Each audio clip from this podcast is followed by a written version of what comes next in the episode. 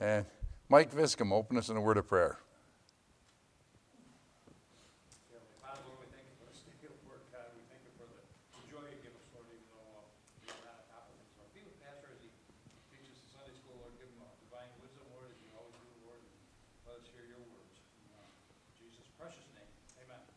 Amen. I'm going to look at a little bit starting off with your devotion for the week. So I want you to turn to Genesis chapter 4.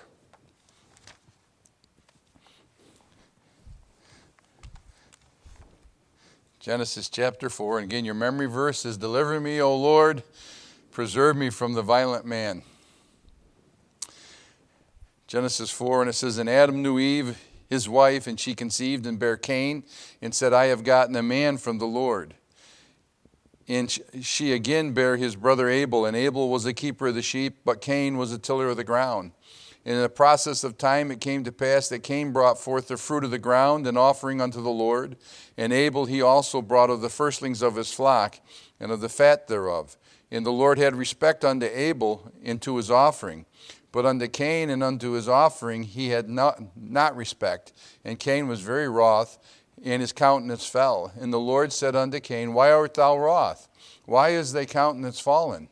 If thou doest well, thou shalt not, shall not thou be accepted? And if thou doest not well, sin lieth at the door. And unto thee shall be his desire, and thou shalt rule over him.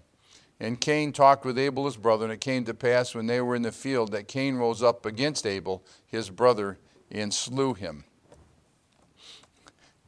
I always look at that passage, I think I'm glad I was raised in a different family. The idea that one brother would kill another brother. Okay, but it says there are there is evil in the world. And there's violent people in the world. Uh, this week I was reading statistics out of my um, American Hunter magazine from or American Rifleman from I'm a lifetime member of NRA. So if that makes me because it's being broadcast that puts me in trouble, come and get it. All right? But it's a, a case of in dealing with that they're talking about statistics, you know, and everyone's trying to take away your f- firearms from legal gun owners. And they showed that in 70% of all the murders in the United States happen in out of the couple thousands of counties. I'm talking counties. It happens in 70% happens in about 30 counties. And guess what? In those counties, there's zones where that happen because that's an area where violent people live. And religion today tries to say of the fatherhood of God and the brotherhood of man. Well, this is what your brotherhood will get you. Okay? That, that statistics, it was taken, I can't remember the name of the organization that's in the book, in the, my magazine, and it made it very plain that it happens in urban areas. You go to a suburban area and the, the murder rate drops way down per so many thousands of a population. You go into the rural areas and it drops significantly. So, yeah, I'm trying to say is, you know, with this, you need to realize people are not your brother. How many times, I want you to think about this, as a saved people, we are brothers and sisters in Christ and I'll warn you, generally, lost people will push you aside, but it'll be a brother and sister in Christ who hurts you. So you need to, I'm not trying, not trying to scare you away from the relationships. I want you to understand that if you're looking to get your identification and your value from other people, you need to find it in the Lord. Psalm 118 and verse 8 said, It is better to trust in the Lord. I know Brother Fielder went to this verse. It's better to trust in the Lord than to put confidence in man. That's the very center of your Bible. There's 14 words in that verse. There's no center word. So you have to take the seventh and the eighth word in your King James Bible, and you know what that is? The Lord. Okay, so that's why we always need to remember to do that because there's an inherited sin nature in man. You find that in verse 1 of what I just read.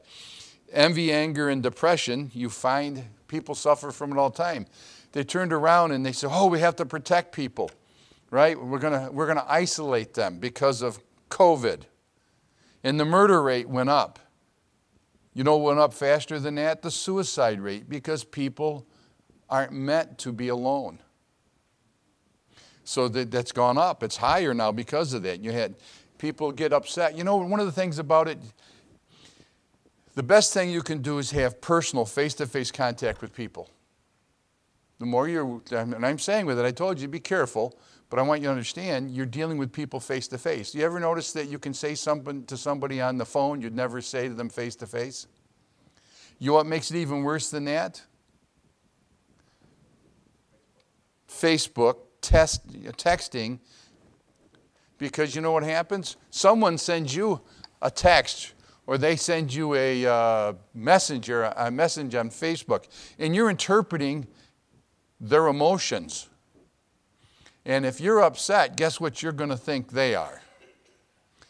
And if you're hurting, guess what you think they're doing? They're coming after you on it. And so many times things get misread. And so we need to be careful with that. And we need to realize there's nothing new under the sun. Okay? Skin for skin. What will a man give for his soul? You can't forget that you need to remember that. So, what you see here is again in that text that you were given this week,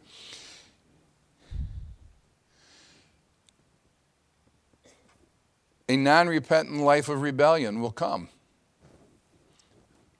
What it, did Cain repent of killing his brother? No. You want to be right with God? You need to repent daily. Repent in the little things. If you lose your temper, if you, you get caught in a situation, you have harsh words between spouse, between children, between parents and child between a neighbor, between a person you work with. Jesus on the cross said, What? Father, forgive them, for they know not what they do. So you, need to, you can see this evil in the world. There's anger, there's envy, there's depression, there's a life of rebellion because people don't repent. And if you do not repent and you hold on to something, you are rebelling against what God's commanded you.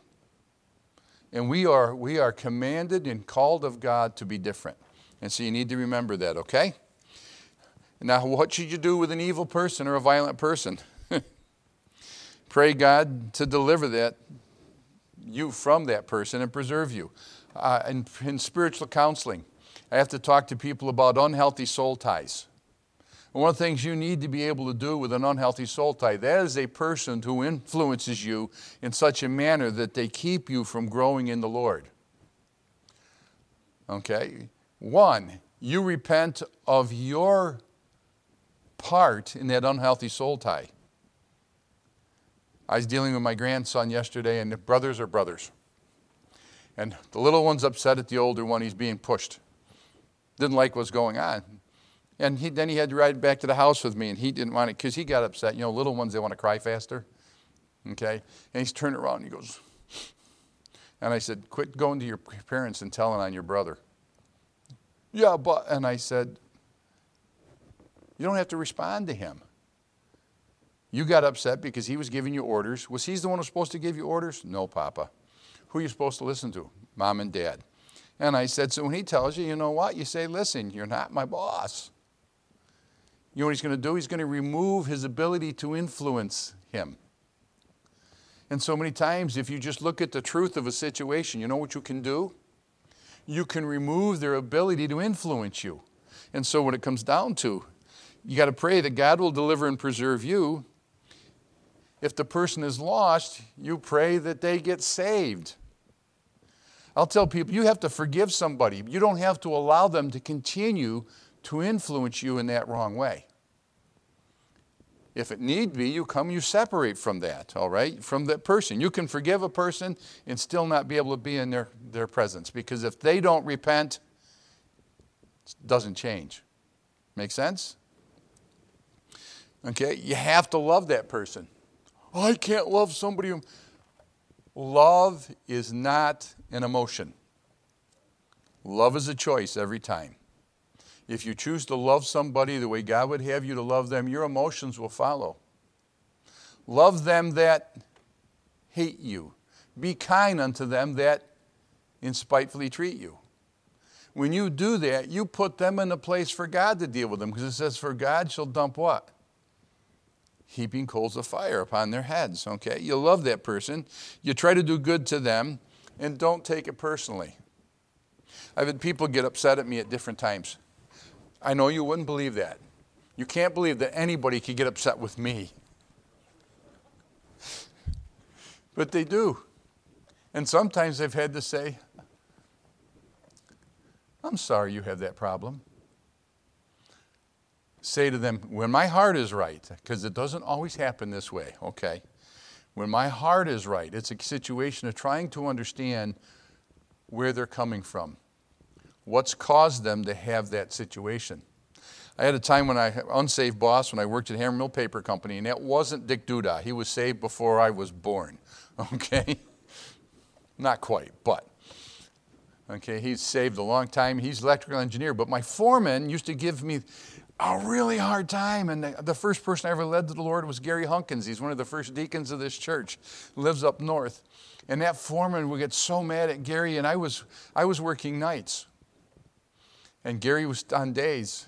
And they couldn't get this machinery fixed. And I got asked by the shop steward, like a working foreman, will you go up and straighten this out? When I went upstairs, to the equipment.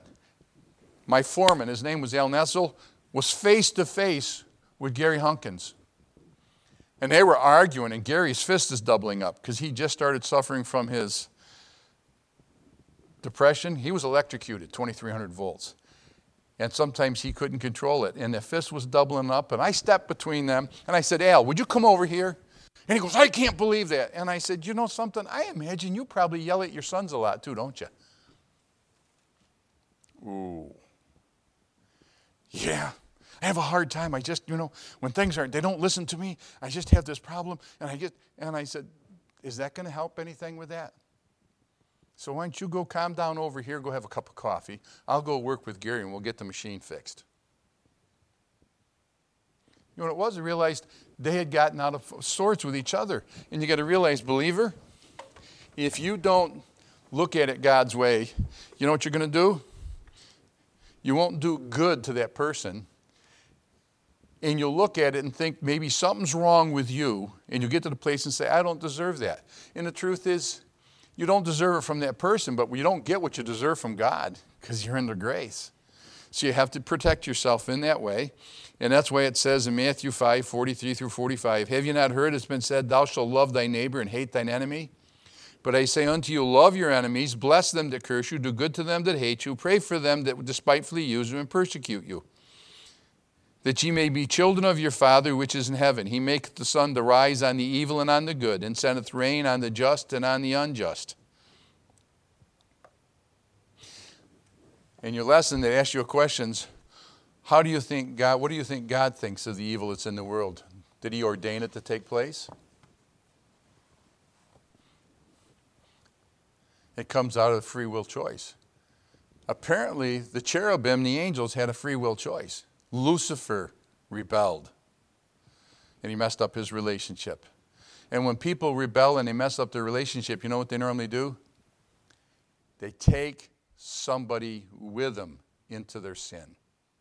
What was Cain's cry? Am I my brother's keeper? Now, this takes us to this morning, and we're going to turn to Exodus chapter 1. Here's your lesson for this morning. Exodus chapter 1. Now, these are the names of the children of Israel which came into Egypt. Every man in his household came with Jacob Reuben, Simeon, Levi, Judah, Issachar, Zebulun, Benjamin, Dan, Naphtali, Gad, and Asher. And all the souls that came out of the loins of Jacob were 70 souls, and for Joseph was in Egypt already. And Joseph died and all his brethren and, and all that generation. And the children of Israel were fruitful and increased abundantly and multiplied and waxed exceeding mighty. And the land was full of, filled with them. Now there arose a new king over Egypt which knew not Joseph. And he said unto his people, Behold, the people of the children of Israel are more than mightier than we. Now they're there, you know, you ever think about that? They're more than mightier than we. Come, uh, come on, let us deal wisely with them, lest they multiply. And it came come to pass that when there falleth out any war, they join also unto our enemies and fight against us, and so get them up out of the land. Therefore they did set over them taskmasters to afflict them with their burdens. And they built for Pharaoh treasure cities, Pithom and Ramses. But the more they afflicted them, the more they multiplied and grew. And they were grieved because of the children of Israel. And the Egyptians made the children of Israel to serve with rigor and they made their lives bitter with hard bondage and mortar and brick and in all manner of service of the field. And all their service wherewith they made them serve was with rigor. And the king of Egypt spake to the Hebrew midwives, which the name of one was Shiphrah, and the name of the other Puah. And he said, When when ye do the office of the midwife to the Hebrew women and see them upon the stools, if it be a son, then ye shall kill him. But if it be a daughter, then she shall live. But the midwives feared God and did not as the king of Egypt commanded them, but saved the men children alive. And the king of Egypt called for the midwives and said unto them, Why have ye done this thing and have saved the men children alive? And the midwives said unto Pharaoh, Because the Hebrew women are not as the Egyptian women, for they are lively and are, and are delivered ere the midwives come in unto them. Therefore, God dealt well with the midwives, and the, the, people multiplied and waxed very mighty. And it came to pass, because the midwives feared God, that he made them houses. And Pharaoh charged all his people, saying, Every son that is born ye shall cast into the river, and every daughter ye shall save alive. So we have this thing, we see all Joseph's family, they moved to, to, to the land of Goshen. It was given to them because the Egyptians hated herdsmen and they, they were able to separate them. But that was some of the best land that they had because it was good for grazing and everything. This is what took place here. Jacob, their father, was blessed to have all his family together. They had a family reunion. You realize that? It said a total of 70 of them came together. When I read that passage, every time I read it, I think of my, my family used to be at Christmas time. My mother got to see children, grandchildren, great grandchildren, and great great grandchildren on Christmas Eve. The whole family would come together. The most I ever counted in my mother's house at that time was 85 people. We were good French Roman Catholics. if you don't understand what that joke is about, ask Mike Viscom. Okay. And Pharaoh made them the rulers over their cattle and I said Goshen was the best land they had in Egypt, and great migration, you know, irrigation for the land, excellent grazing for the agriculture. It was approximately, it's been calculated, land of Goshen, 900 square miles. 70 people starting off that was given to them.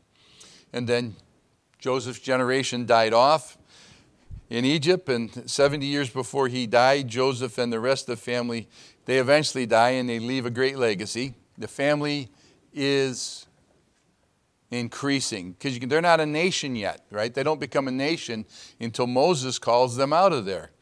And Joseph and the rest of the family, they died. There was, you know, this was a happy ending, but all the things that take place change. If you don't like what you're going through today, guess what? It's going to change. Do you notice that every time you're on a mountaintop and you're happy and you're there, to get to the next mountaintop, you got to go through where? You got to go through the valley of, and that's the way it is, the valley of life. And when you see this thing, the family, they grew and they got so big, okay, and they were growing into the nation that Moses was going to call out of them, and they started being called by the Egyptians Hebrews. And I don't know if that was uh, chock full of nuts or I'm going to get a two on that joke, okay? When you look at this, you have this, they grew, grew, and they tremendously. What were they? They were fruitful. I want you to say, when God blesses, three things occur. So many times you don't think God's working in your life. Okay? But you got to understand if you're living for Him, you may be having to live with great rigor. But God's still blessing.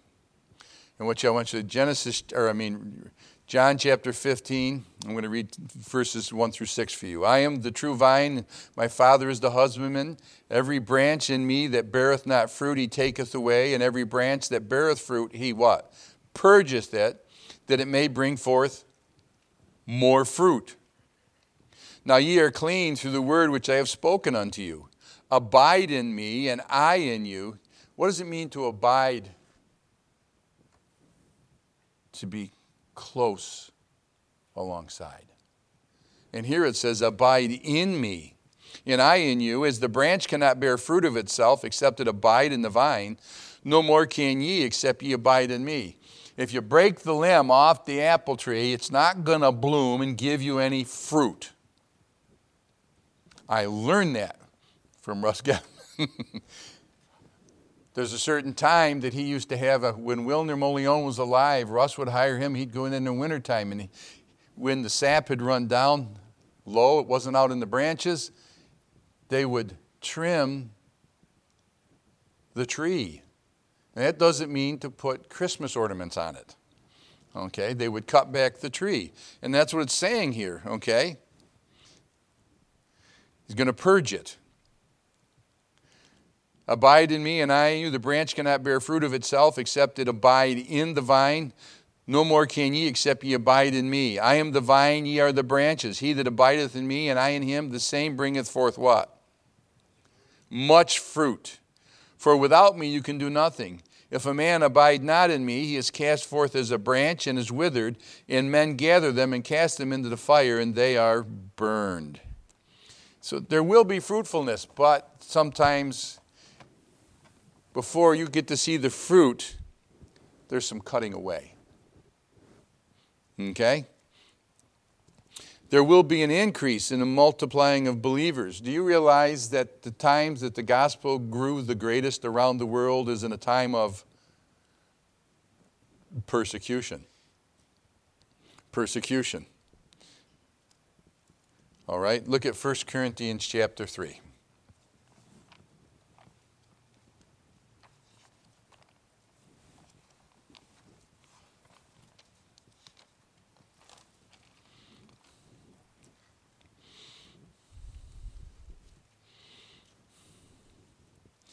There's going to be a multiplying and increase of believers. 1 Corinthians chapter 3, verse 6 says, I have planted, Apollos watered, but God gave the increase. I was talking with a man this week, turned around, he said, I, I'm not going to have any crowns to throw at Jesus' feet. And you know what it is? Because he, he'd read that they're supposed to do that in the book of Revelation, and then he never learned about the five crowns that believers can earn. And we went through them, and I go, Have you ever done this? He goes, You mean those people I witnessed to? And they got saved? You got a crown. Are you looking for Jesus to come back? Oh, I can't wait. I love him. I want to see him. Guess what? You got a crown. So, so many times people don't understand, they don't realize, okay? My daughter is using what she's going through to witness to people.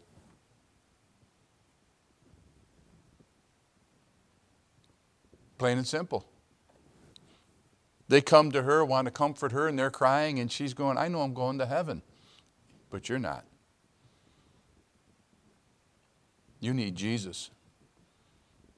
I've been through the fire with my leg. God will bring me through this fire. If He takes me home, He takes me home.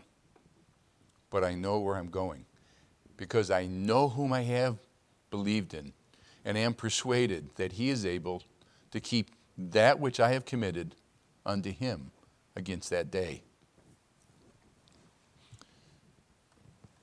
Turn to Ephesians chapter 1.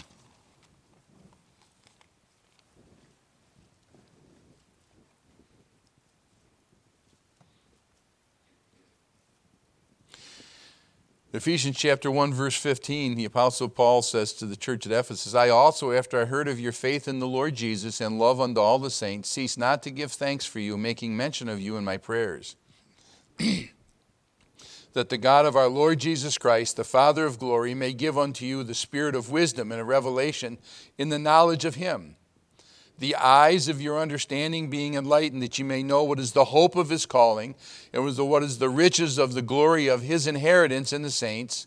And look at verse 19. And what is the exceeding, great, exceeding greatness of what? Not my power, his power to usward, who what? Believe according to the working of his mighty power. You know what God requires of me? He doesn't want a bunch of sacrifices that he didn't ask for. Because David had to learn to obey is better than sacrifice. So there's going to be power in your life. It all depends on who you're looking at. So then we look at the now there's a new king. We read this. A new king. He was nothing like the, the Pharaoh that Joseph knew.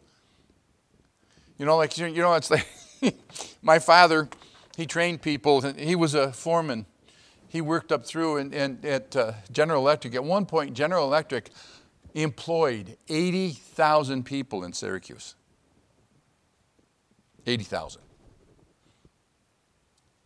My father started there as a, a, a regular worker. He had a, an ability with electronics. He never went to school for it. He went through it. He became a, a supervisor, a superintendent of quality control.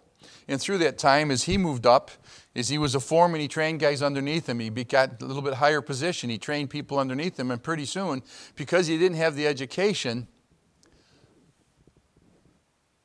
he could only go so far. But some of the men he trained came in, they had college educations, they got promoted more, and they got promoted more, and they got promoted more. And pretty soon, the man over the division he was in was somebody who came to work underneath him at the very beginning. But there's one problem. As he went forward, he didn't keep real good contact as my father trained him and helped him. And he wasn't there. All of a sudden the situation come and now what happened? General Electric is dying in Syracuse. And my father's got heart problems. He's got this or that, and he needs some help. And he figured, well, I trained this man, I helped him prepare him to go forward. Well, he'd forgotten about him. He didn't really know who he was anymore. Okay, he was like four positions above where my father was. And he went to him and he goes, I need your help. And he goes, Who are you?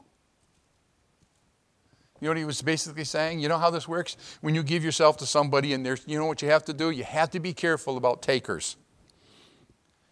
Because they'll take as long as you give. But they don't like giving back. You know what they'll say to you? When they need something, they'll come to you.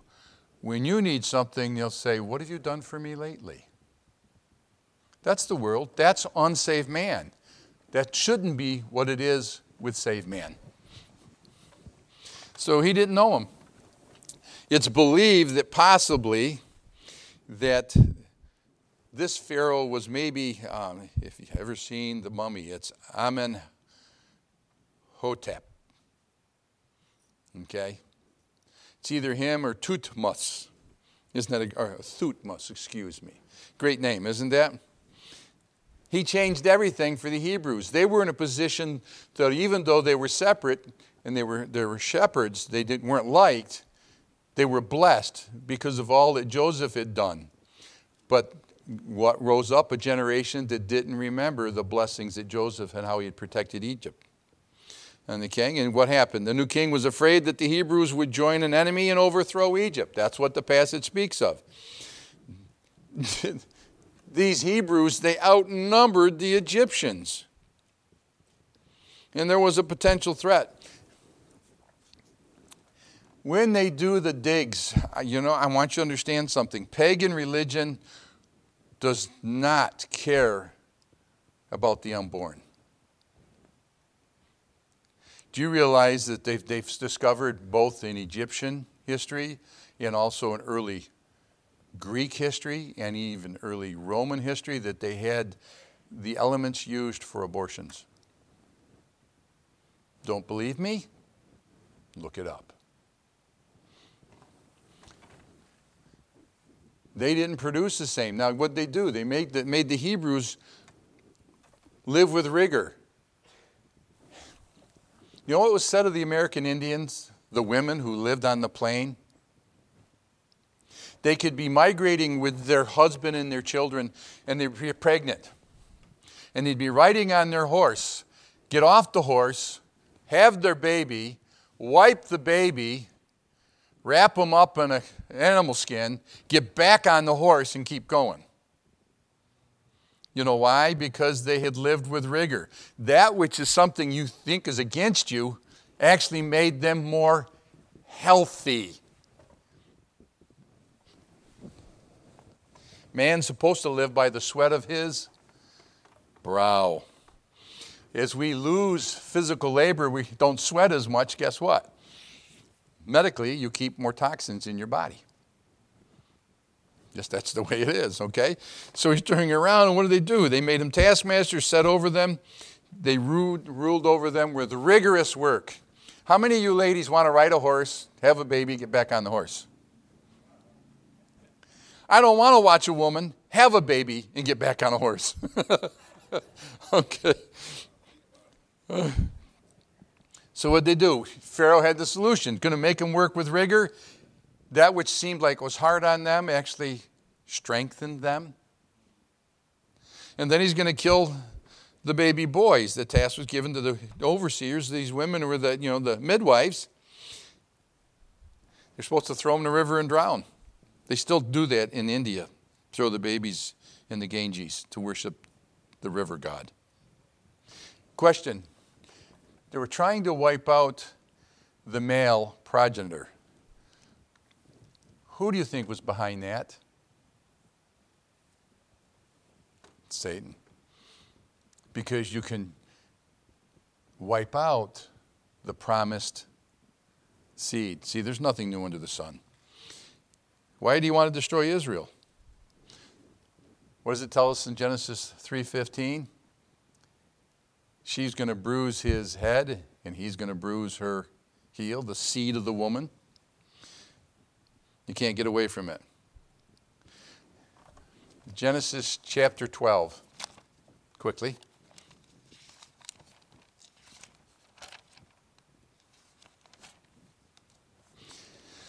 One thing I want to encourage you it's adult Sunday school class. Make your kids work physically. It's healthy for them. They need to be outside, they need to get dirt under their fingernails. They need to understand what it's like. They won't get that staring at their phone. It won't help them. I like it. I mean, Mike and Carla, they're poor boys. I love this. I turn around. I, I looked at, I looked at Derek. He's helped me yesterday. I'm trying to fill the ditch in where the electrical wire and stuff came into the house, and couldn't do it in the, in the wintertime. It was just too wet and everything. And I slide in. So it's dry, and I can reach over and pull it in with a little backhoe on my small tractor. And we're doing this, but Derek has to pick rocks. I can't. I don't want the big rocks coming into the trench. I don't want them to work their way through and come down on the wire. And he's doing this, and he goes, "Man, Pop, there's an awful lot of rocks on this property." And I said, "Buddy, wait until we go to clean the top of your geothermal field, because that's how they're going to heat their house. They're growing rocks. You know, the only time in my life I picked rocks is when I wanted to see her as a teenager. She got in trouble with her father, got, got on restriction, and she couldn't leave the property, and they were turning this big f- farmer's field into a lawn. And it got turned over, and I went out and picked rocks with Judy because that's the only way I could get to see her one whole summer. Her father was not a nice man. I'd pick up those rocks, slam them down. I wish this was his head. And Judy and I would talk to each other. We'd pick rocks. She'd pick them and I'd wheel them away. And she'd pick them and I'd wheel them away. You know something? It helped her to know I was going to be there. What boy comes over and picks rocks for a summer? Three. How many days a week was that, sweetie? a lot. Okay. Genesis chapter 12, look at verse 3. It says, And I will bless them that bless thee, and curse him that curseth thee. And in thee shall all the families of the earth be blessed. He's trying to wipe them out, and God's already given them a promise.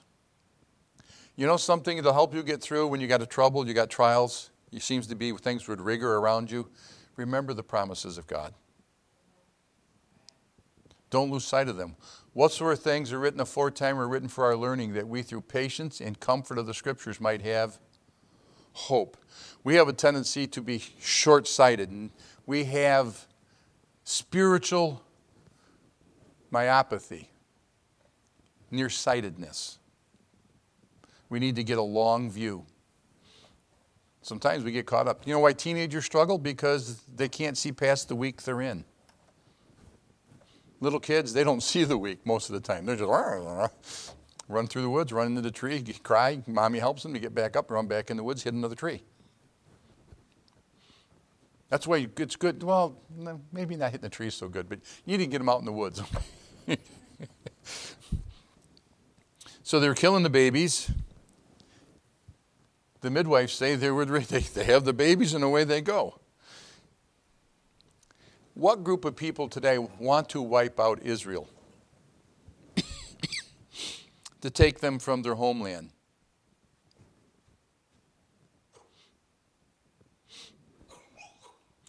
No Bible believing Christian should support Islam. Now, I'm not saying hate a Muslim person. That's not what I'm saying. I don't believe you should persecute him. I don't think you should mistreat him. I don't think you should turn around and every time someone looks like that persuasion, to get on a plane, you get weird around them. You got to take people as individuals. But you need to understand I will bless them that bless thee and curseth them that curseth thee.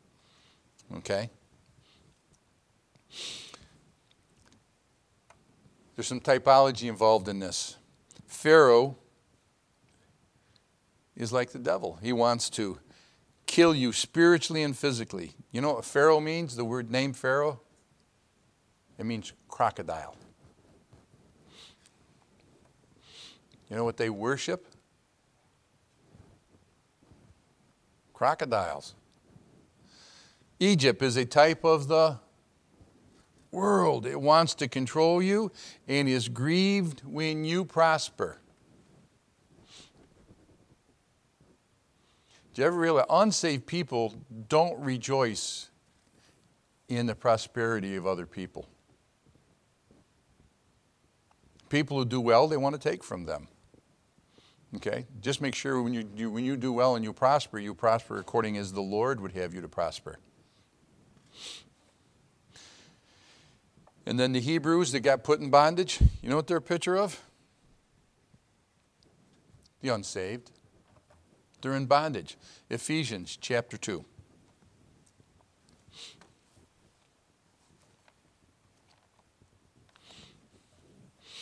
Ephesians chapter 2.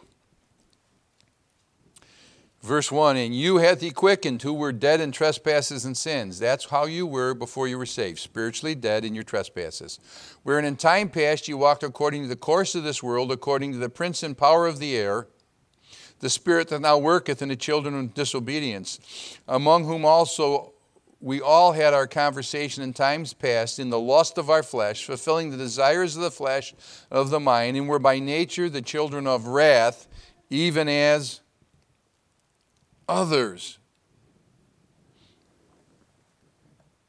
These Hebrews were in bondage to their taskmaster.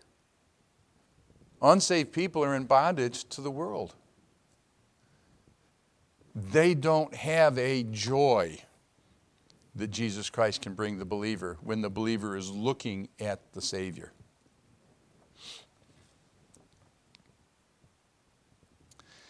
What happens? We read verse 17 back in our text, Exodus chapter 1. 17 through 21, and it said, The midwives feared God and did not, did not as the king of Egypt commanded them, but saved the men children alive. And the king of Egypt called for the midwives and said unto them, Why have ye done this thing? And ye saved the men children alive. And the midwives said unto Pharaoh, Because the Hebrew women are not as the Egyptian women. When you live without rigor, you get weak. For they are lively and, the, the, and are delivered ere the midwives come in unto them. Therefore God dealt well with the midwives, and with the people, people multiplied and waxed very mighty And it came to pass because the midwives feared God that he made them houses, and Pharaoh charged his people they're supposed to kill them, right? Now, what, do you, what happens with that? You know what we can learn with that? They grew under adversity. They grew under adversity. When you think you're going through something, you got to realize that's just God preparing you. You can't get climbed to the mountaintop if you're so weak that you can't get out of the valley. You with me? You know what you have to do to get stronger? I'm at that place where I don't exercise enough. My arms are still big, they're just not as hard as they once were. Okay, you know what I'm saying? Because you know what you do? How does a muscle grow? It's got to be tired and worked. You know what they're saying? People used to think, well, I'm going to do aerobic exercise. I'm going to run, run, run. And yet, guess what? It's not necessarily the best exercise for their heart. It builds up some. You know what they're showing? Some of it for physical health? They need to lift weights. You know why they got to lift weights? Because they're not doing the work that caused them to do that beforehand. So you got to do what? You got to get the muscle work before it grows, it's torn down, shredded apart, and then it gets built up bigger as it heals and you think you're going through something and God doesn't love you. And you know what God's doing? He's trying to make you stronger. My father used to say to me, and it's not new with him, and I've said it to my sons, and I said it to the, my grandsons that which doesn't kill you makes you stronger. Amen? Well, you know something? You can learn from that spiritually the realm of faith is this your faith will stay weak if you don't exercise your faith. Faith starts to get torn down. You're going through a trial, you trust, it in, you trust God in little things, and guess what? Then you can trust Him with something a little bit bigger. And then finally, you know what you realize? You've exercised your faith enough. It's a muscle within you, your spirit, that you can trust God, that you can do whatever He's asked you to do. I can do all things through Christ, which strengtheneth me. But it has to be exercised. It has to be exercised.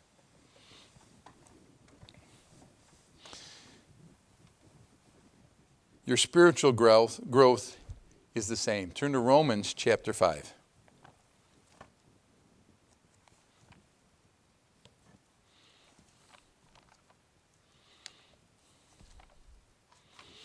Romans 5.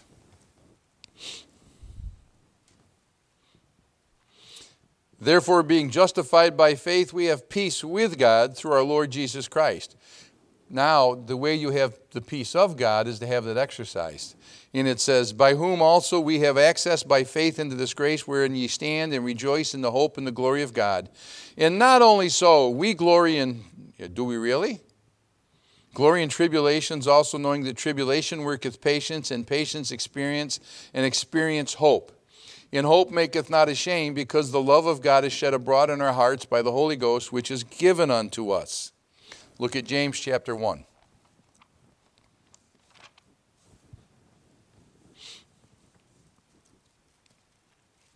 Verse 2 My brethren, count it all joy when you fall into divers that's multiple temptations. Knowing this, that the trying of your faith worketh patience. But let patience have her perfect work, that ye may be perfect, complete, mature. See, that's what it means. And entire, wanting nothing.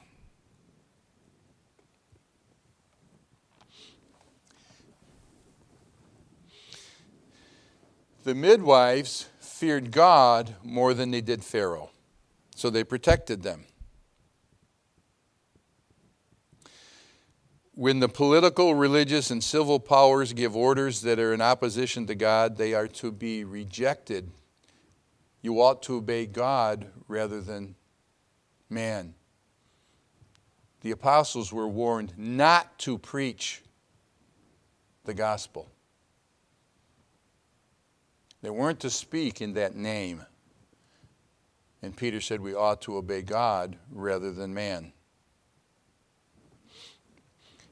What did God do with the midwives? He blessed them.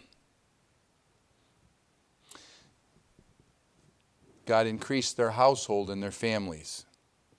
Because Proverbs 29 and verse 25 says, The fear of man bringeth a snare. You must exercise your faith. Look at Hebrews chapter 5. We'll finish up. Hebrews 5, verse 12. For when at time ye ought to be teachers, ye have need that one teach you again, which should be the first principles of the oracles of God, and are become such as have need of milk and not strong meat. For everyone that uses milk is what? Unskillful. It's talking about Scripture. unskillful in the word of righteousness, for he is a babe. Faith cometh by hearing, and hearing by the. You need it every day hearing by the word of God. He is a babe, but strong meat belongeth to them that are of full age, even those by reason of use. Use of what? The word of God. Have their senses exercised to discern both good and evil. 1 Timothy chapter 4.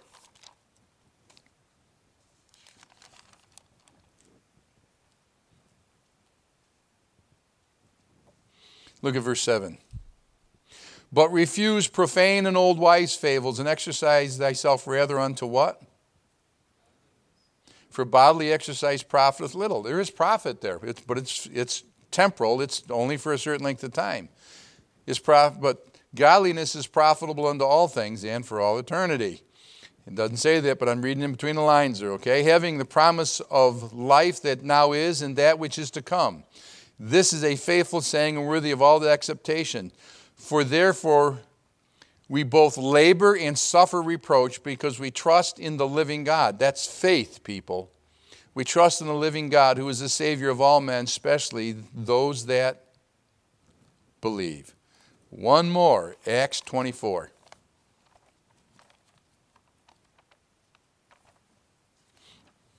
I smiled. You guys laughed harder when Gerald Fielder told the joke about the woman yelling Acts 2:38 than you did when I read it.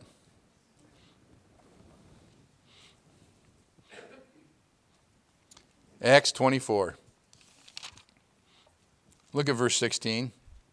This is the Apostle Paul's testimony. And herein do I exercise myself to have always a conscience void of offense towards who first? And toward men. You don't have to confess to God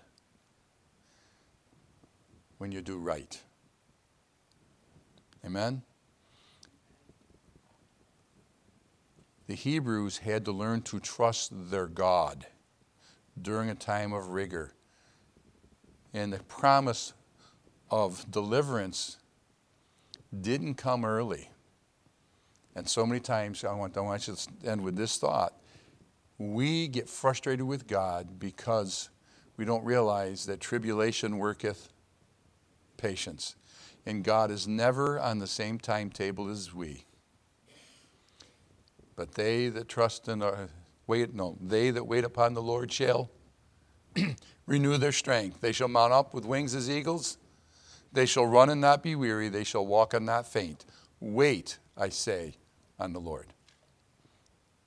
Amen. All God's people said, Amen. Take a break.